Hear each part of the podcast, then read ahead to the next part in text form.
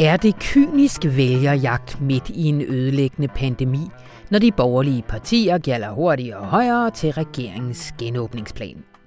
Eller ville det have klædt regeringen at være bare en smule mere imødekommende over for oppositionen?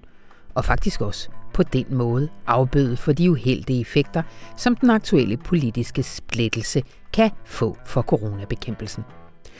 Og, og her skal vi lige lidt op i helikopteren. Skal vi rive os i håret over Christiansborg fnider og fløjkrig, eller måske faktisk glæde os over, at interesser og anskuelser nu igen strides, fordi det er jo, når alt kommer til alt, det, der adskiller vores liberale demokrati for dem, vi helst ikke vil sammenlignes med. Velkommen til Radioinformation på en uge, hvor hverdagen så småt er på vej tilbage igen for Bornholmske frisører og vestjyske afgangselever og ikke mindst for politikerne på Christiansborg. Vi skal tale en masse politik og corona med kommentator Lars Trier Mogensen og en masse corona og din og min og vores allesammens adfærd med videnskabsredaktør Louise Drivsholm. Hjertelig velkommen til. Mit navn det er Anna von Sperling. Og ikke nok med det, regeringen blev også udfordret på et andet punkt i den her uge. Det er nemlig blevet tid til regeringens klimaeksamen. Ja, det kan Dan Jørgensen ikke lide, vi kalder det. Og jeg erkender, at billedsproget er både sådan lidt slidt og temmelig uskyndt. Men det er ikke desto mindre rigtigt. Klimarådet de fremlagde fredag rapporten, og den konkluderer, at det er Klimarådets vurdering, at regeringens samlede klimaindsats ikke anskueliggør, at klimalovens 70% mål i 2030 kan nås, lød den. Jørgen Sten Nielsen han kommer i studiet. Ja, på Skype. Sådan er det. Og sidst, men ikke mindst, så kommer chefredaktør Rune Lykkeberg forbi. Denne gang med en række anbefalinger til Opturs podcast, der gør ham klogere uge efter uge. Så kan vi vide, om vi andre ikke også kan få lidt ud af dem. Rigtig hjertelig velkommen til.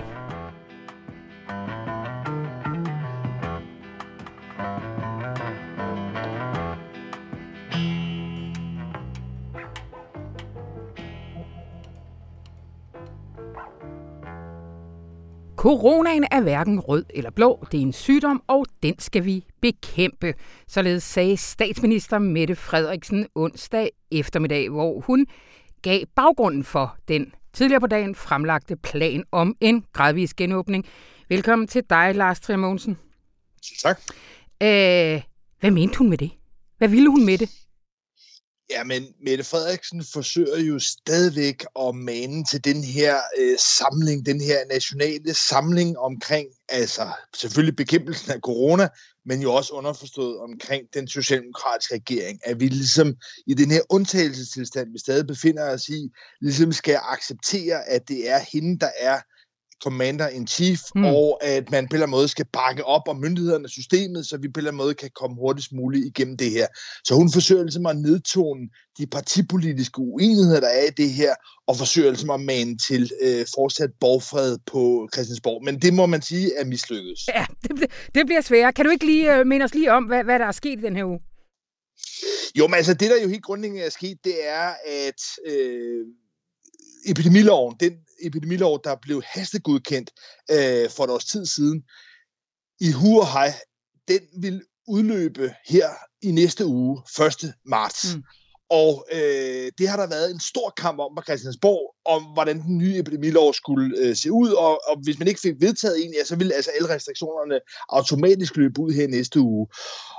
Men i den gamle lov, som altså nu var en uge endnu, der er det regeringen, der har øh, beføjelserne til i virkeligheden at bestemme, hvad der skal være åben, og hvor hurtigt tingene også ligesom skal øh, ja, øh, genåbnes. Og det er det, der har været kampen om. Det er i virkeligheden regeringen, der kunne bestemme, men for regeringen og for Mette Frederiksen har det været vigtigt politisk at få nogle af de andre partier til som at tage medansvar for nogle af de jo langt mere kontroversielle og omfindelige beslutninger, der nu er i forbindelse med en gradvis genåbning, end der i virkeligheden måske var med den pludselige nedlukning. Så, så, så regeringen har i virkeligheden selv kunnet bestemme, men har været interesseret i, lidt i bekvemmelighed, men også i forhold til som at skabe opbakning til at skabe legitimitet bag beslutningerne, der har de været interesseret i at få så mange partier med som muligt. Men man må sige, at det var i høj grad det, at de selv bestemte, som fik lov til at øh, afgøre slagets gang, fordi ja. det var et udspil, regeringen kom med, som de ikke var villige til at forhandle med de andre partier om. Ja, fordi at øh, aftenen inden, øh, der forlod de borgerlige partier i hvert fald forhandlingerne. Hvad, hvad var det, der skete der?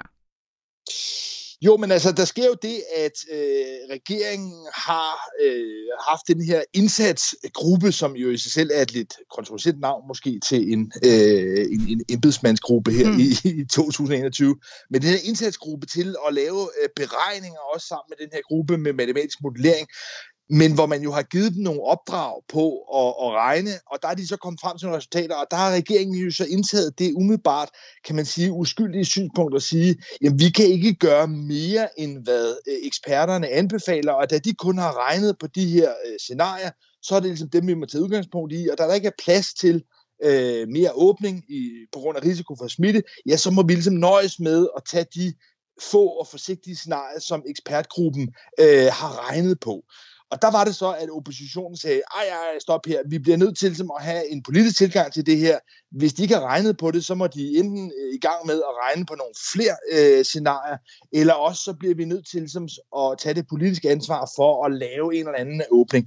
Og det er jo et svært politisk spil. Fordi Men har de ikke sige... ret i det, Lars? Altså, fordi at da, da, da vi lukkede ned, lukkede de jo mere ned, end eksperterne anbefaler. Er det ikke, er det ikke rigtigt nok at anfægte, at... Øh at man så ikke nu kunne sige, at vi ikke kan åbne mere op, end eksperterne anbefaler? Jo, altså Mette Frederiksen har jo indtaget den her position af sådan ekstrem forsigtighed, hvor hun var mere forsigtig for et år siden, end eksperterne øh, anbefalede, og nu er hun så altså i hvert fald mere forsigtig, end oppositionen kræver. Ja. Det, der jo er et lidt kompliceret spil i det her, det er, at der er jo ikke sådan en nødvendighedspolitik, sådan en øh, altså øh, rationel eneste politik, der ligesom er faldet ned fra himlen. Det her er jo øh, menneskeskabt. Og der er vi ude i det, det, det svære paradoks, at når politikerne ikke kan blive enige, altså når der opstår splid på Christiansborg, så er det noget, der kan forplante sig i befolkningen, hvor mange måske ikke vil følge restriktionerne. Og derfor kan man jo godt stille sig det lidt kætterske spørgsmål om det ikke i virkeligheden havde været mere fornuftigt, om det ikke havde opnået en mindre smittespredning, hvis man for eksempel fra regeringens side var gået med til at lukke nogle enkelte efterskoler op andre mm. steder i landet, nogle højskoler, mod så til gengæld at have opnået enighed. Ja. Altså, hvis man ligesom tager det tankeeksperiment, at man rent faktisk fra regeringens side var kommet oppositionen en lille bit smule i, i møde i forhold til nogle efterskoler og højskoler, hvad vi er, det kan godt være, at det teknisk set ville have skabt en lidt større smitte. Omvendt må man sige, at den løsning, man nu er endt med, som altså risikerer, fordi der er splid på Christiansborg, i ikke at være så effektiv, ja, den vil nok også skabe en større øh, smitte. Ja. Så på den måde er der altså nogle valg, der træffes på begge sider, og der er det altså på den side uheldigt, at regeringen ikke ligesom har kunne få de andre partier med. Omvendt bliver man også nødt til at besinde sig på i et folkestyre, at der er partier, altså nu engang repræsentanter fra forskellige vælgere, forskellige interesser. Det er en illusion at tro, at man ville kunne fortsætte i overvis uden uenighed på Christiansborg. Ja, vender vi lige tilbage til, men jeg har lige lyst til at, at, at blive lidt ved de borgerlige partiers øh, motiver for det her, for det var jo ikke sådan, at de gik hjem og gik i seng og øh, græd sig selv i søvn tirsdag, da de forlod forhandlingerne. For der er vel også noget potentielt øh, vælgerbonus at vinde i det her. Der er ingen tvivl om, at der er, sådan, synes jeg, meget åbenlyse partipolitiske motiver mm. bag, altså både uh, Jakob Ellemann Jensen, altså Venstres formand, øh, ageren i det her, også Søren Pape, konservativ, det er helt klart, at de forsøger at fiske efter nogle af de mange og stadig flere øh, vælgere, som begynder at være så coronatrætte, være så frustrerede, at de simpelthen ikke orker længere. Så det er klart, at det der er ligesom et motiv i, man skal bare ikke være blind eller naiv for, at der ikke også på den anden side, altså hos regeringen, er nogle partipolitiske motiver. Ja. Hele den måde, som Mette Frederiksen har administreret og kørt hele den her nødling på, har været en triumf for Socialdemokratiet, og det er en succes, man gerne vil, vil, vil forlænge. Mm. Så, så, så, så når, når Socialdemokratiet ikke er villige til at gå på kompromis, når de ligesom selv vil have altså æren for øh, de gradvise øh, genåbninger, når de vælger at åbne i Mette Frederiksens egen valgkreds før andre steder, så er der altså også nogle, øh, lad os bare kalde det gusne motiver, som ikke er specielt edle på begge sider. Men det er klart, at de borgerlige de fisker i, i, i rørte vande. De håber på, at, øh, at der er en, en stor vælgergruppe, som på den anden side af det her også vil give dem nogle point øh, ved rykke deres stemme tilbage til de borgerlige, ja. fordi at de trods alt var nogle af dem, der var først til at åbne den her kritik af regeringen. Mm. Du skriver i din, øh, i, din, i din kommentar, at at der er også nogle af de her, du, øh, du talte før om de her, sådan at sige, øh, regulære politiske konflikter, som vi jo nærmest har været fri for et års tid, eller hvad det hedder, har underspillet, at der også er blevet underspillet et års tid, men at faktisk er mange af dem blevet, blevet forstørret af, af coronakrisen, og derfor er det jo ikke så mærkeligt, at, øh, at der også kommer nogle, nogle ideologiske sværslag. Kan du ikke sige lidt om det? Jo, men altså, der er jo opstået nogle, synes jeg, ret tydelige skæld, øh, spændinger i samfundet. Altså helt åbenlyst for eksempel mellem unge og ældre. Ja. Altså den måde, man har tilrettelagt coronanedlukningen, har været altså helt åbenlyst og, og, og logisk nok af hensyn til de ældre, der er i, i risikogruppen, hvor man så har nedprioriteret hensynet til, til unge og særligt til børn, der jo stadigvæk sidder øh, isoleret hjemme øh, fra skole.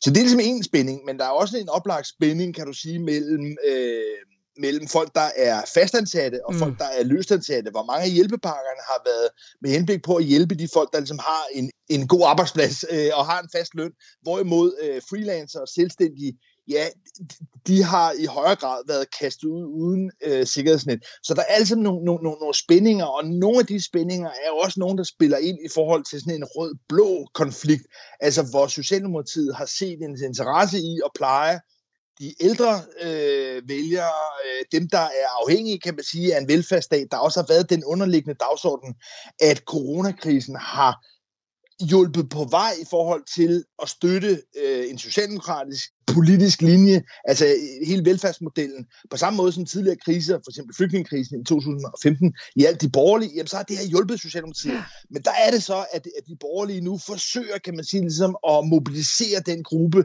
af selvstændige, af unge også, som ikke rigtig længere kan holde den der socialdemokratiske ældrevelfærdspopulisme ud.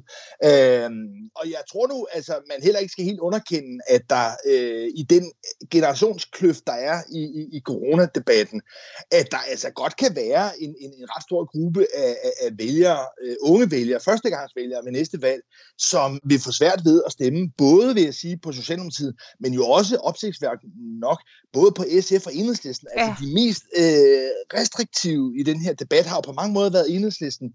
Der synes jeg, det bliver meget spændende at se også, hvordan reaktionerne bliver blandt netop unge vælgere. Altså, hvor, hvor, hvor jeg i hvert fald i mange sammenhænge har oplevet en, en, en, en ret hård tone over for, at man ikke ligesom har prioriteret børn, man ikke har prioriteret mm. unge. Øhm, og der kan altså venstrefløjen, både enhedslisten og SF, kan altså godt risikere at have overspillet deres kort lidt ved at satse så ensidigt på øh, ældre øh, velfærd og på plejecenter, og på en eller anden måde have, have, have nedtonet hensynet øh, til unge. Og der tror jeg, at de borgerlige ja. også ser nogle muligheder, at der er et, et, ungdomsoprør, som allerede før coronakrisen også var mere blot.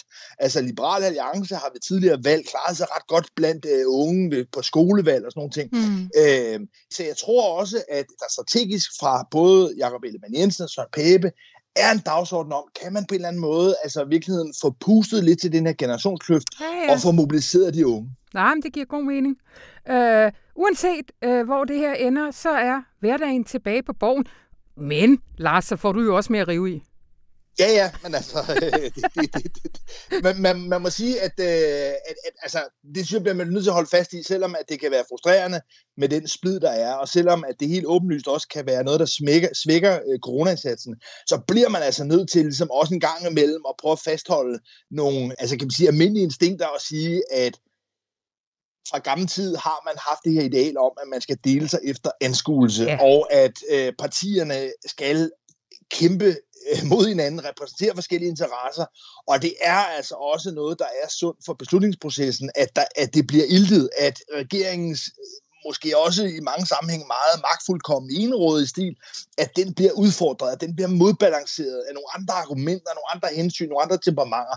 Så på den måde er det grundlæggende sundt, og vi bliver også nødt til at tro på, at den liberale, demokratiske samfundsmodel er stærkere end den kinesiske. Altså, vi har jo set i corona, at nogle af de lande, som er autoritært styret, at de har haft lettere ved at træffe beslutninger og eksekvere dem, og mange har på en eller anden måde lidt, lidt desperat tænkt, jamen hvad med vores demokrati, er vi for langsomme, er vi for mm, ubeslutsomme? Mm, mm. Og det er jo lidt det, vi begynder at se nu, men altså, jeg, jeg, jeg vælger at tro, så kan du sige kynisk, fordi der også er mere at, at skrive om, når man er politisk kommentator, men altså også fordi jeg helt grundlæggende tror på, at det er et, et sundhedstegn, at vi nu begynder at øh, ture tale sammen som voksne mennesker, og hvor øh, hele den alarmisme, der har været, er, bliver erstattet af en, en sund kappestrid om, øh, om argumenter og øh, overvejelser. For som jeg sagde før, den her pointe om, at øh, hvis man laver fælles aftaler, så kunne det godt være, at de opnår større legitimitet. Det kunne godt være, at flere ville følge dem, hvis man for eksempel imødekom nogle af de hensyn, ønsker, der var fra, øh, om det så er efterskole, højskole, eller det er øh, befolkningerne altså på Samsø eller Lolland eller andre steder, mm. hvor smitten er lav. Altså, i hele taget at vende tilbage til en tilstand, hvor, øh, hvor det bedste argument på en eller anden måde altså har en mulighed for at, øh, at påvirke beslutningerne, frem for at der ligesom er et, et diktat, som ikke, ikke står til forhandling. Så, ja. så jeg synes, vi er på vej tilbage til en normalitet, som jeg tror, vi alle sammen også savner, også selv når den bliver lidt, lidt skinger og polemisk. Amen. Lars, Hov, nej, ved du hvad, lige før jeg slipper dig, jeg havde lige besluttet mig for, fordi lige om lidt, så kommer Louise Drivsholm ind og skal tale om det her med befolkningens vaner og ændringerne i det. Ikke? Så, mm. så jeg vil lige spørge, øh, Lars, er du lige så hys med at få vasket dine hænder og holde afstand og alt det der, som, øh, som du var for, øh, for et halvt år siden? Nej, ikke rigtigt, det må jeg erkende. Altså, jeg tror også måske, jeg er, er, er noget, øh, og det er måske fordi, at nogen ville kalde mig lidt sådan en børnevoksen, der på en eller anden måde stadigvæk har sådan en trodsighed, der rumler i kroppen. øh, så, så, så jeg kan mærke, at øh, jeg er i hvert fald nået til et punkt, kan man sige, hvor, hvor, øh, hvor jeg ligesom går den, går den anden vej rundt om søerne og sådan nogle ting. Så jeg, jeg, jeg, jeg begynder sådan helt barnagtigt at, at lave sådan nogle, lave sådan nogle øh, meget sinpubertære øh, oprørs øh, træk. Små bitte ufarlige civile ulydigheder. Ja, ja. Så, så, så desværre, altså desværre, det, det, det, det, det er trukket for langt ud. Jeg kan, jeg kan ikke. Nej, nej. Jeg kan så, jeg kan så afsløre, at så, øh, så er vi to. ja, det er godt. godt. Tusind tak, Lars. Fint, ja, det er fint. Jeg er godt. Hej.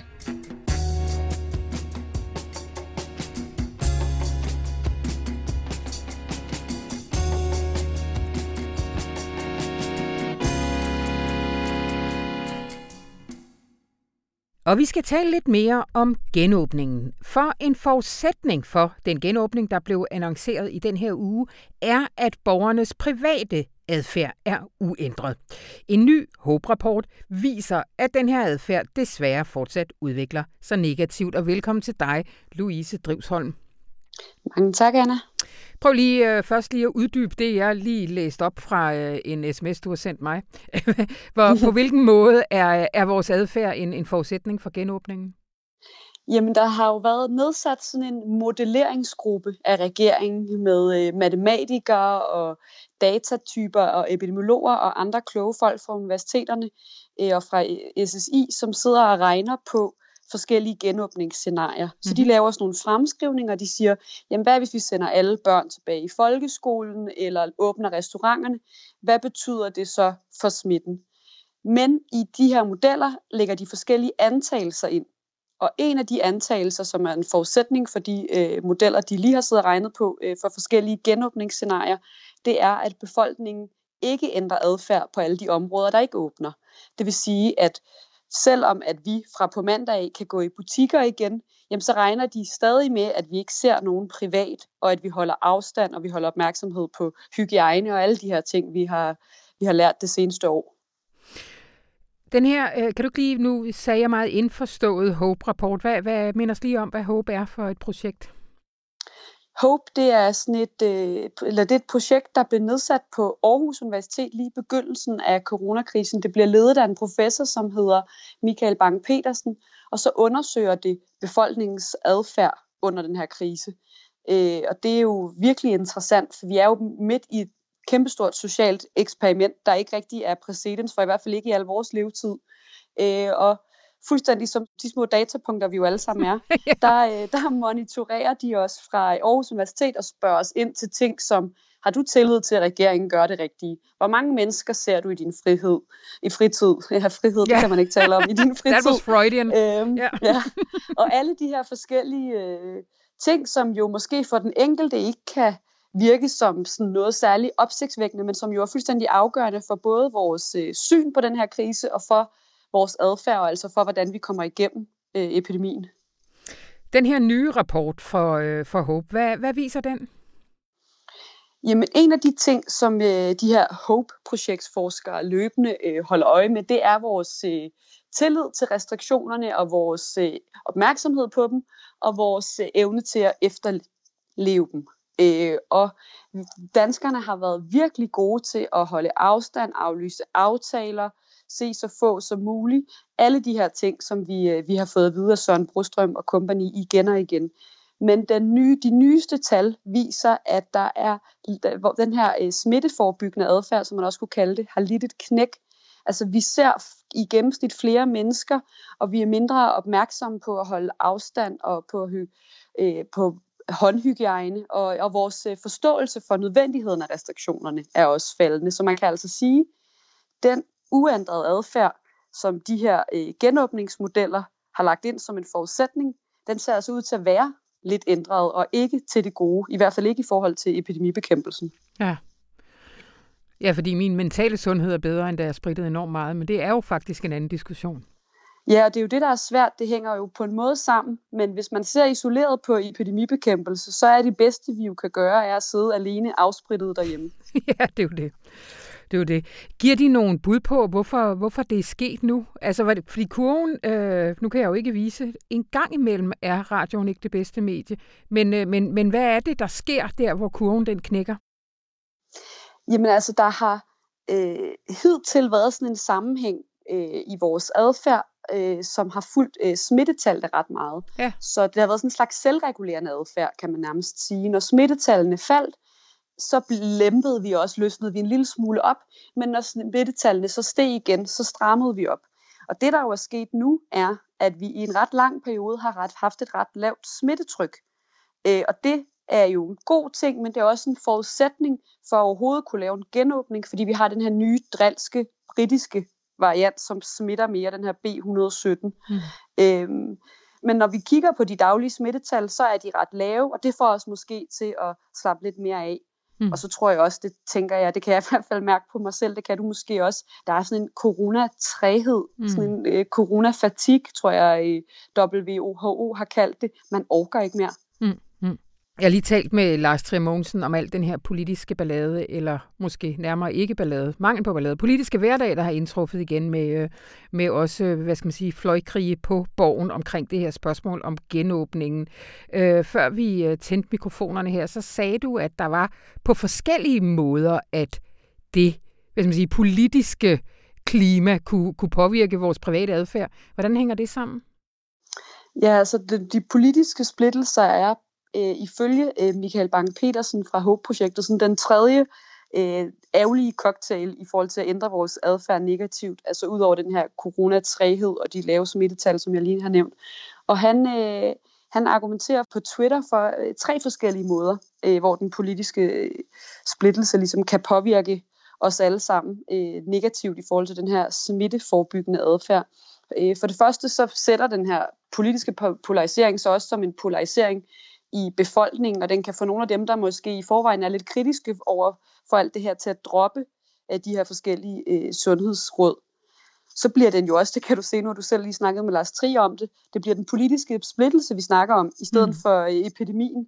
Vi så det også med, øh, med mink-sagen, hvor alt jo handlede om øh, minkavler og erstatning osv., i stedet for at handle om øh, epidemibekæmpelse der sker lidt det samme nu, så glemmer vi måske også lidt, hvor vigtigt det er stadig at holde fast, fordi der går Christiansborg i den, som vi netop kender fra de gode gamle coronafri dage. Øhm, og så betyder den her splittelse også, øh, den, den, den sætter sig også i befolkningen på en måde, som kan gøre det lidt sværere at tro på det her fælles projekt, som jo er så mega afgørende. Lige nu så kræver, bliver der jo krævet ret store personlige ofre fra den enkelte af os i sådan den større, det større samfundsgode. Altså vi kan kun bekæmpe øh, corona som samfund, hvis den enkelte af os øh, ændrer adfærd. Mm. Og det projekt kan det også blive lidt sværere at tro på, når man kan se politikerne stå og skændes om, om det overhovedet er nødvendigt at holde efterskolerne lukket eller højskolerne lukket. Så bliver det også lidt sværere at tro på, at der er et fælles nødvendigt projekt her. Mm. Lige før jeg slipper dig, du var selv lidt inde på det, men, men hvordan, hvis du sådan ser på din egen adfærd, altså, kan du også mærke, at du, at du slækker lidt? Ja, det, øh, jeg ved ikke, om jeg fortryder at sige det på, øh, til, til radioinformationslyttere, men Jeg er ramt af coronatræhed. Jeg, øh, jeg bliver testet, og jeg holder afstand, og jeg gør alle de der ting. Men det føles meget mere øh, meningsløst nu, og det føles sværere at holde fast. Og det føles også som et større offer, når der er færre smittet. Ja. På hvilke, på hvilke områder kan du mærke, at din adfærd har ændret sig?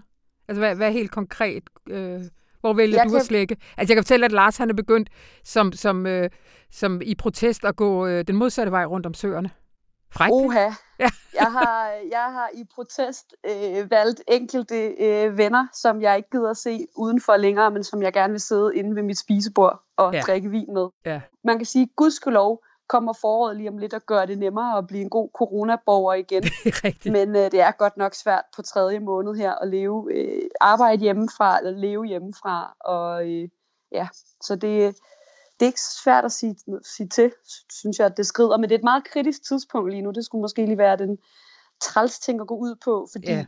den der B117-variant, den, den britiske variant, som jeg nævnte, den er altså bare markant mere smitsom, end vi har været vant til for corona, og nu begynder vi at genåbne, det vil sige, at der vil komme mere aktivitet, og dermed mere smitte i samfundet. Så lige nu er der faktisk mere end nogensinde brug for, at vi holder fast. Det, det gælder også os to, Anna.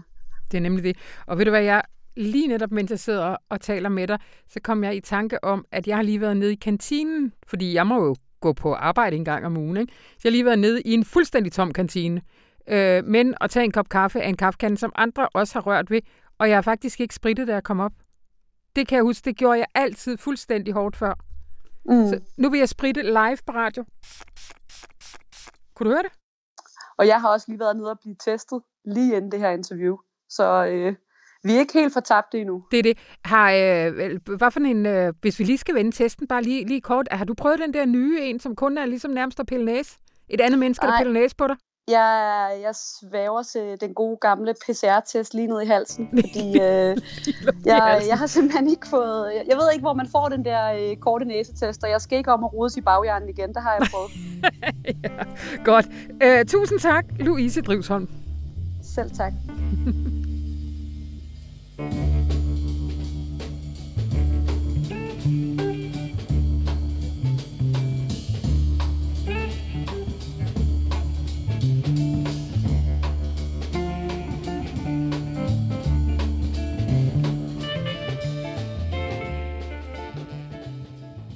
Der er en eksamen, der ikke blev udskudt på grund af corona, og det var, hvad vi har flere gange her i programmet kaldt regeringens klimaeksamen. Den blev gennemført her fredag, og til bundkarakter dumpet lød Klimarådets dom over regeringens klimaindsats. Og hej Jørgen Sten Nielsen. Hej Anna. Øh, vi har snakket om det op til flere gange, men øh, minder os lige om igen, hvad var det for en eksamen, som regeringen skulle til i den her uge?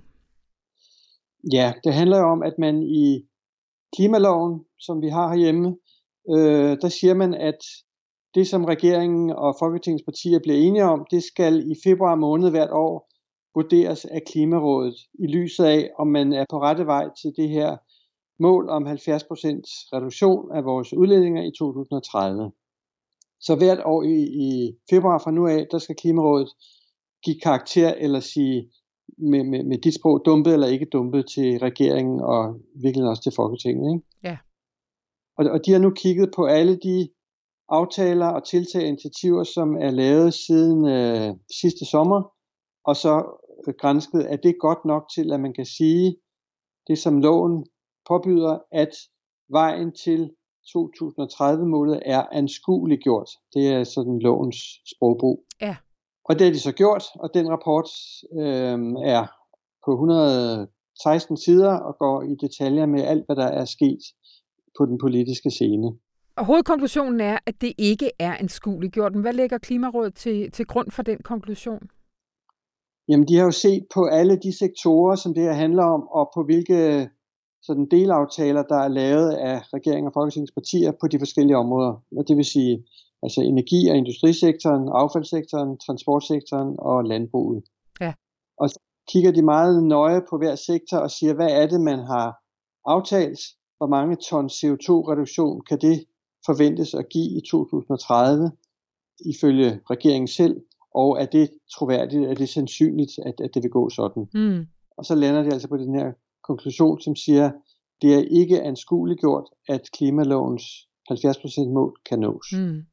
Klimarådets kritik handler øh, i høj grad om, at regeringen sætter sin lid til endnu ukendte løsninger og uprøvede teknologier. Kan du ikke sige lidt mere om det? Jo, det, det der er lavet aftaler om, hvor der ligger nogle, nogle håndfaste sådan, øh, ting, man nu skal gøre, det sikrer, at man når sådan omkring en tredjedel af vejen til 70%-målet.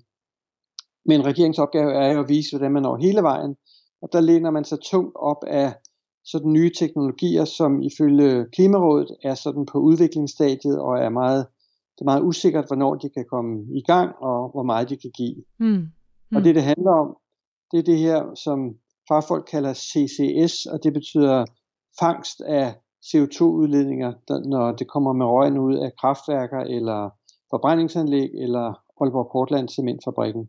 Det er den ene nye teknologi, som regeringen læner sig meget op af. Den anden er det, man kalder Power to X, og det er det her med at fremstille nogle hvad skal vi sige, syntetiske, klimavenlige brændstoffer. Ja, det vil jo ikke gå i detalje med, hvad det er, men, men det er altså øh, brændstoffer, som kan erstatte øh, benzin og diesel i den tunge transportsektor, uden at belaste klimaet. Mm. Begge dele er altså noget, som tæller rigtig meget i, i regeringens øh, ligesom, øh, beskrivelse af, hvordan de når målet men som Klimarådet siger, det er altså højst usikkert, hvad det kan give. Det ved vi for lidt om, og det er især usikkert, hvor meget det kan give i 2030. Hmm. Og det er de her teknologier, der også ligger til grund for den her efterhånden så famøse hockeystavskurve. Ja, præcis.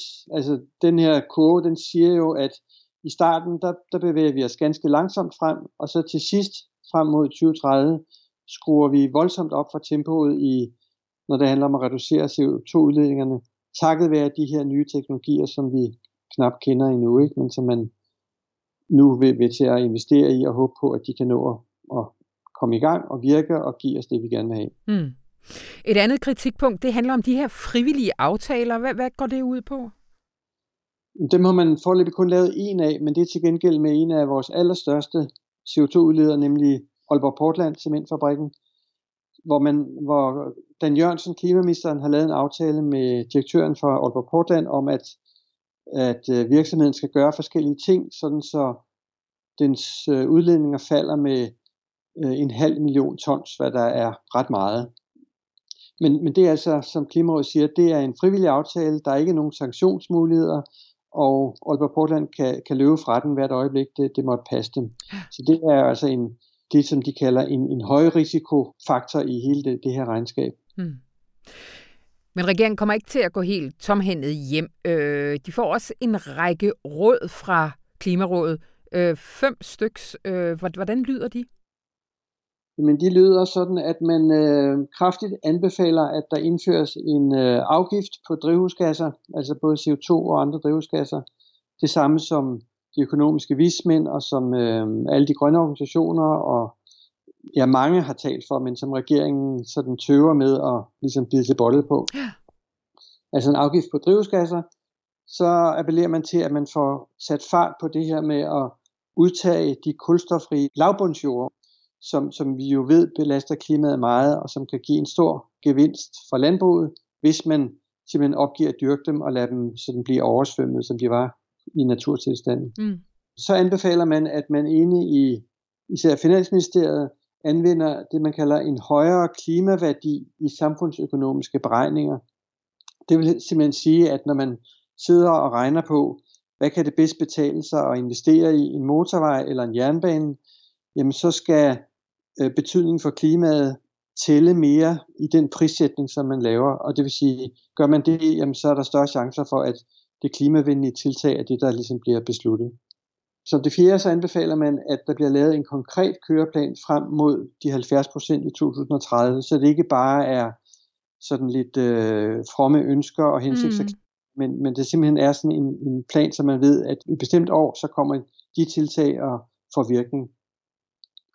Og det sidste, man anbefaler, og som jeg ved, regeringen er helt enig i, det er, at man må skynde sig at lave en strategi for det her med at indfange og lagre CO2, mm. det CCS. Mm, mm.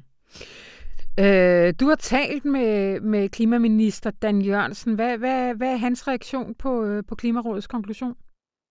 Jamen altså, han siger for det første, at øh, hvis nogen skriver eller siger, at vi er dumpet, så er det altså ikke den sprogbrug, Klimarådet bruger. De, de har ikke haft os til eksamen, og det kan man så strides om. Altså, Klimarådet siger jo, at det er ikke anskueligt gjort, at målet kan nås. Ja. Men ellers så siger han, at han, han er jo sådan set fuldstændig enig i, at det handler om fra nu af at konkretisere indsatsen. Vi skal hele tiden blive mere konkrete på, hvordan vi vil nå det her mål. Øhm, og han øh, siger jo, at vi har allerede gjort meget, og nu går vi i gang med at lave for eksempel den her strategi for kulstoffangst og lagring, sådan så vi på det punkt kommer til i løbet af et stykke tid og imødekomme klimaårets ønsker. Men, men, men hvad med det her centrale kritikpunkt, at det er sådan teknologiske fugle på taget? Jamen, øh, men det erkender han, men altså han, han har tillid til, at øh, erhvervsliv kombineret med en masse penge fra, fra staten øh, kan nå i mål med at få de her fugle på taget til at, at lande mm. i tide og, og bidrage. Ikke? Mm. Og det er jo lidt af en, en tro sag, fordi der er et kæmpe arbejde, der skal laves, og kan vise, om det lykkes. Og det er jo der, Klimarådets sprogbrug er at sige, at, at det er tiltag, som er forbundet med høj risiko, om de virker til tiden. Ikke? Ja. Men, men Jørgen, hvad kan der ske herfra? Fordi det her det er jo ikke en frivillig aftale. Altså i, i modsætning til, øh, til de frivillige aftaler, vi talte om før, så er det her en lov. Det er, det er noget, der vil også have knyttet en eller anden form for sanktion til, hvis der nu ikke sker noget. Ja, hvis det måtte gå så galt, at, at der virkelig ikke sker noget, at, at den Jørgensen regering bliver siddende på hænderne, så kan i sidste ende, og det tror jeg nok de fleste betragter som hypotetisk, så kan Folketinget erklære mistillid til klimaministeren, og så må han gå af. Ja. Det er ikke der, vi er. Øh, jeg tror, vi, vi skal se frem til nogle uger og nogle måneder, hvor, hvor Folketingets partier ved at gå i Folketingssalen vil pålægge regeringen og, og skærpe tempoet og forpligte sig mere til at levere på nogle bestemte områder. Mm. For ligesom at have ham i en fast snor, så det ikke bliver den lidt løse snak, som, som partierne oplever, man har haft indtil nu på nogle områder. Og det vil du og andre gode klimakræfter her på Avisen selvfølgelig dække. Tusind tak til dig, Jørgen Sten Nielsen. Selv tak.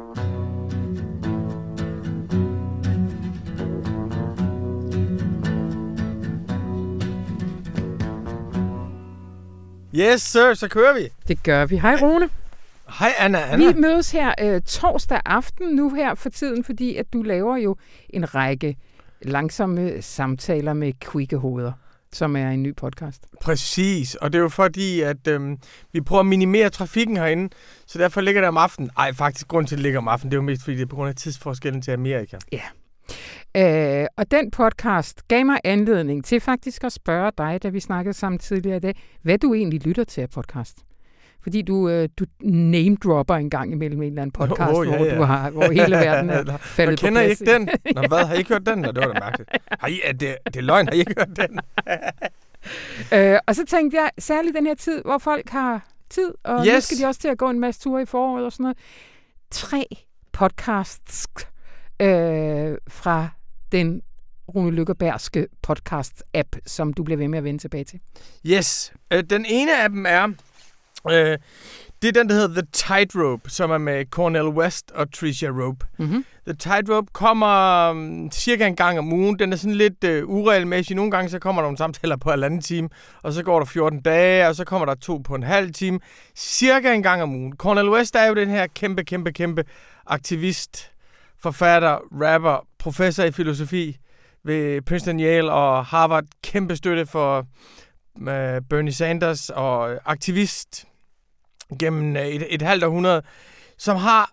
Det, det er hans show. Og mm. så har han mm. ligesom Tricia Rose, som er professor ved Brown University, så hun er der også noget ved musikken. Mm.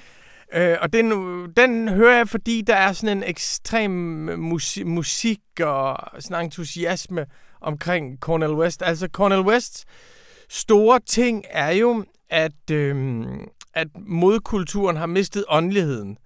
At øh, det, det, der samlede... Øh, det, der gjorde borgerrettighedsbevægelsen stærk i 60'erne i USA, det var faktisk, at den var koblet op med kirken. Mm-hmm. Så der var en åndelighed, som var en fællesnævner, og som gjorde den uafviselig for de andre. Og den der fornemmelse af, at han skaber en åndelighed i studiet, han siger jo det her med, at han er en kristen jazzman i idéernes verden, og han er en kristen bluesman mm-hmm. i den sociale virkelighed.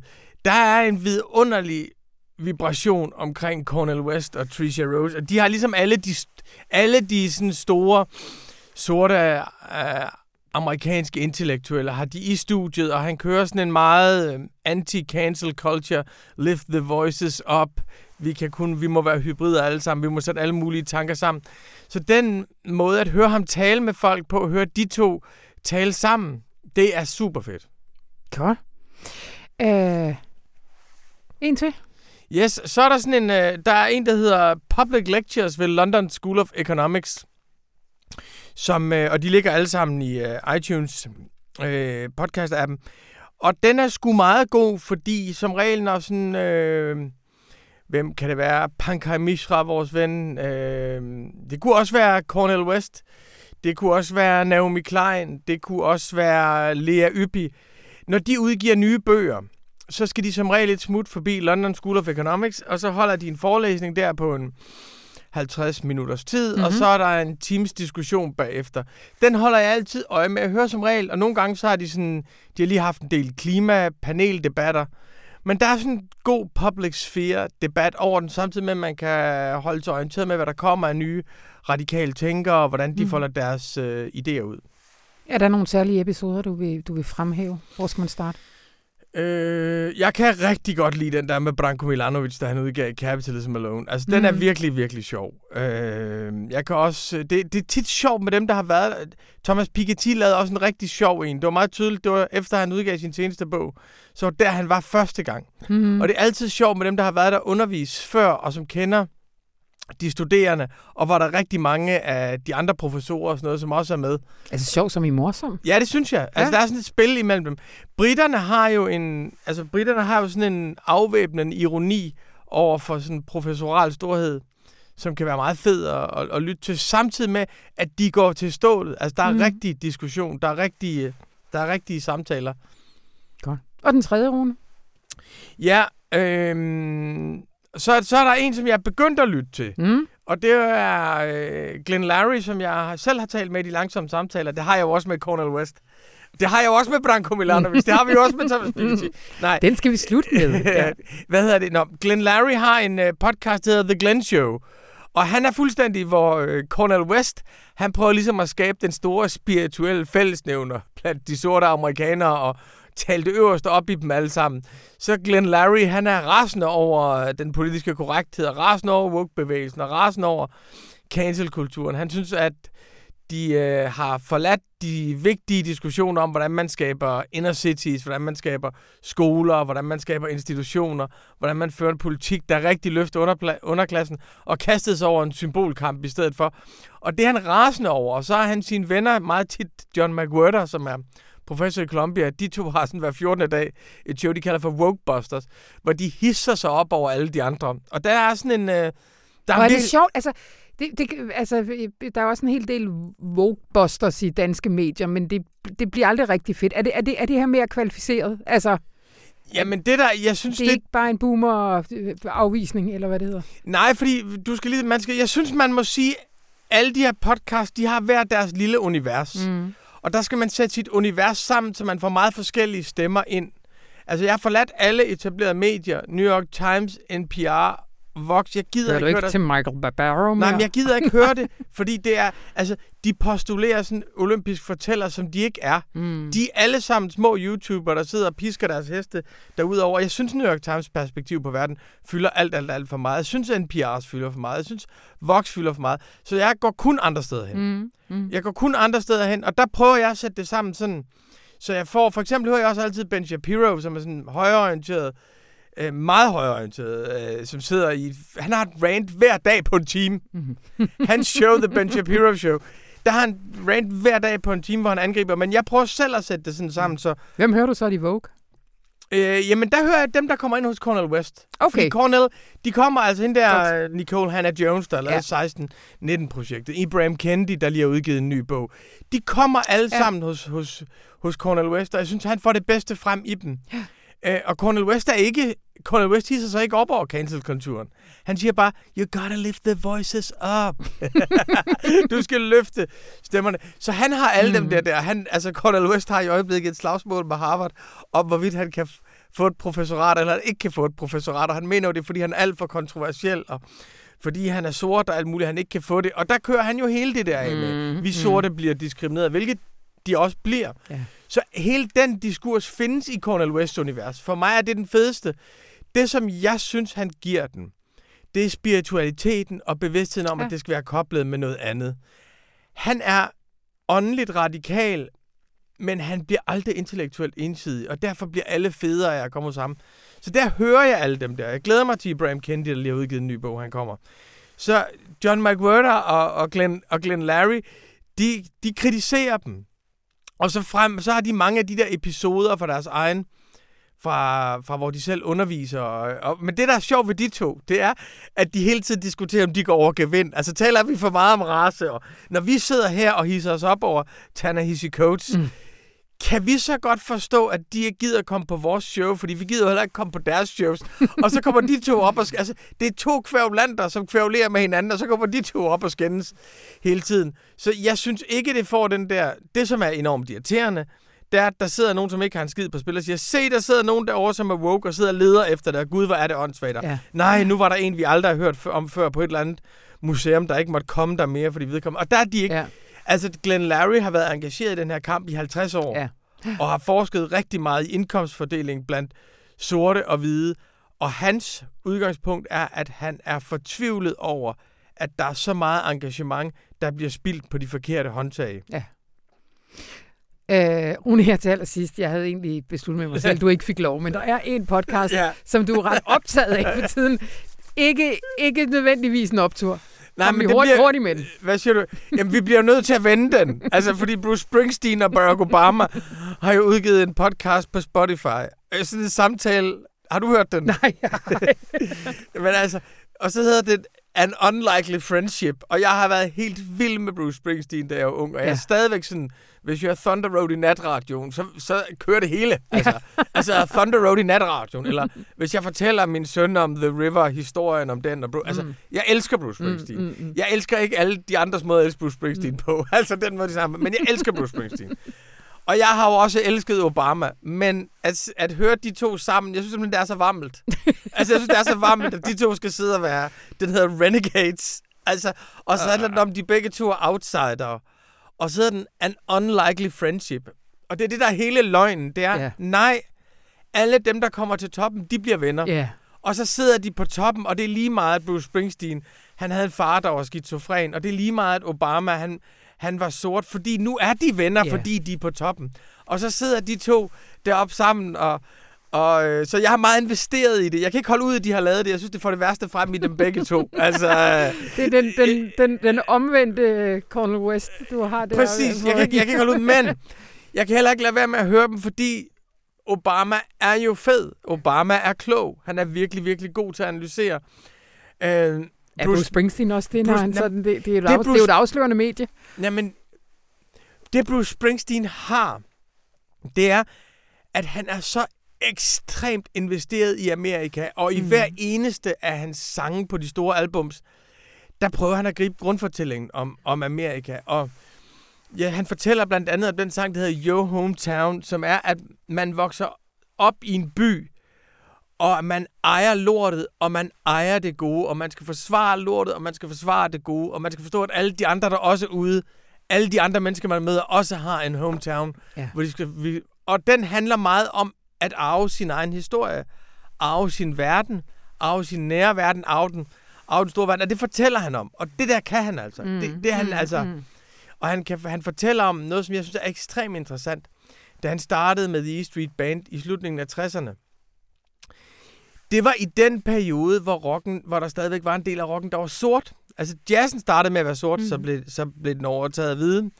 Bluesmusikken startede med at være sort, så lavede de hvide rockmusikken, og han fortæller historien om, hvordan de var tre sorte og tre hvide i hans band, men publikum var altid hvidt. Mm. Og så var der kun sort saxofonist Clarence Clemens tilbage, som ligesom er en kæmpestor ting for ham. Og de spillede det samme musik, men blev en del af en hvid kultur, og hvordan de to sloges med det, og hvordan de lavede det samme, og det forandrede sig, og hvordan deres fortællinger mm. om deres venskab øh, forandrede sig. Så ja, altså, Bruce er god til at fortælle historier mm. om USA. Han er god til at se USA. Men, men de to sammen, altså indimellem, så er det så jammerligt. Der er sådan, hvor Obama, han, Obama sådan skal fortælle om, hvad der er hans bedste taler, og så sidder Bruce og siger, great speech, great speech. og så, og så, minder, så fortæller han, hvad der var meningen, da han sagde alle de der store ord.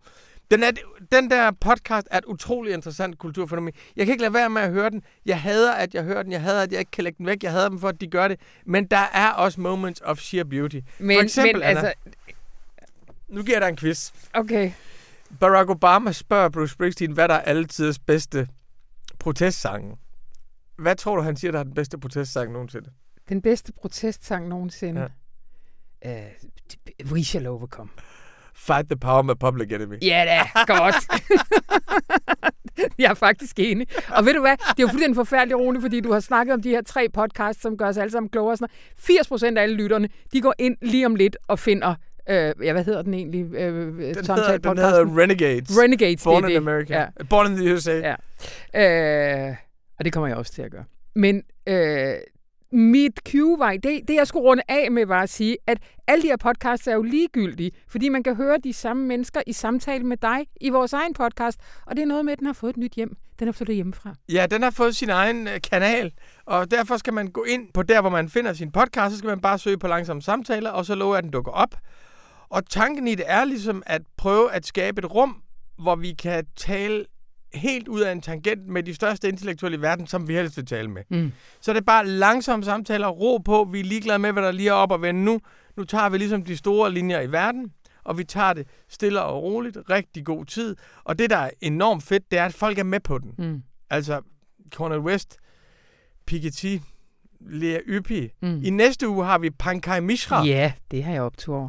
Hvad, øh, hvem har I i den her uge? Altså, hvis man sidder lige nu og hører radioinformation, har lyst til noget andet her lørdag formiddag, hvad kan man så gå over og finde? Glenn Larry er lige blevet lagt ud. Lige blevet lagt Glenn, ud? Glenn Larry er lige blevet lagt ud. Og han fortæller hele historien om 50 års kamp for lighed mellem sorte og hvide i USA. Han fortæller om det, og hvor meget han har investeret i det. Og han fortæller om, hvorfor kampen mod racisme ikke er den rigtige kamp for sorte i Amerika i dag. Og det gør han med rigtig meget investeret. Godt. Det er øh, hermed en opfordring. Tusind tak, Rune Lykkeberg. Tak til dig, Anna.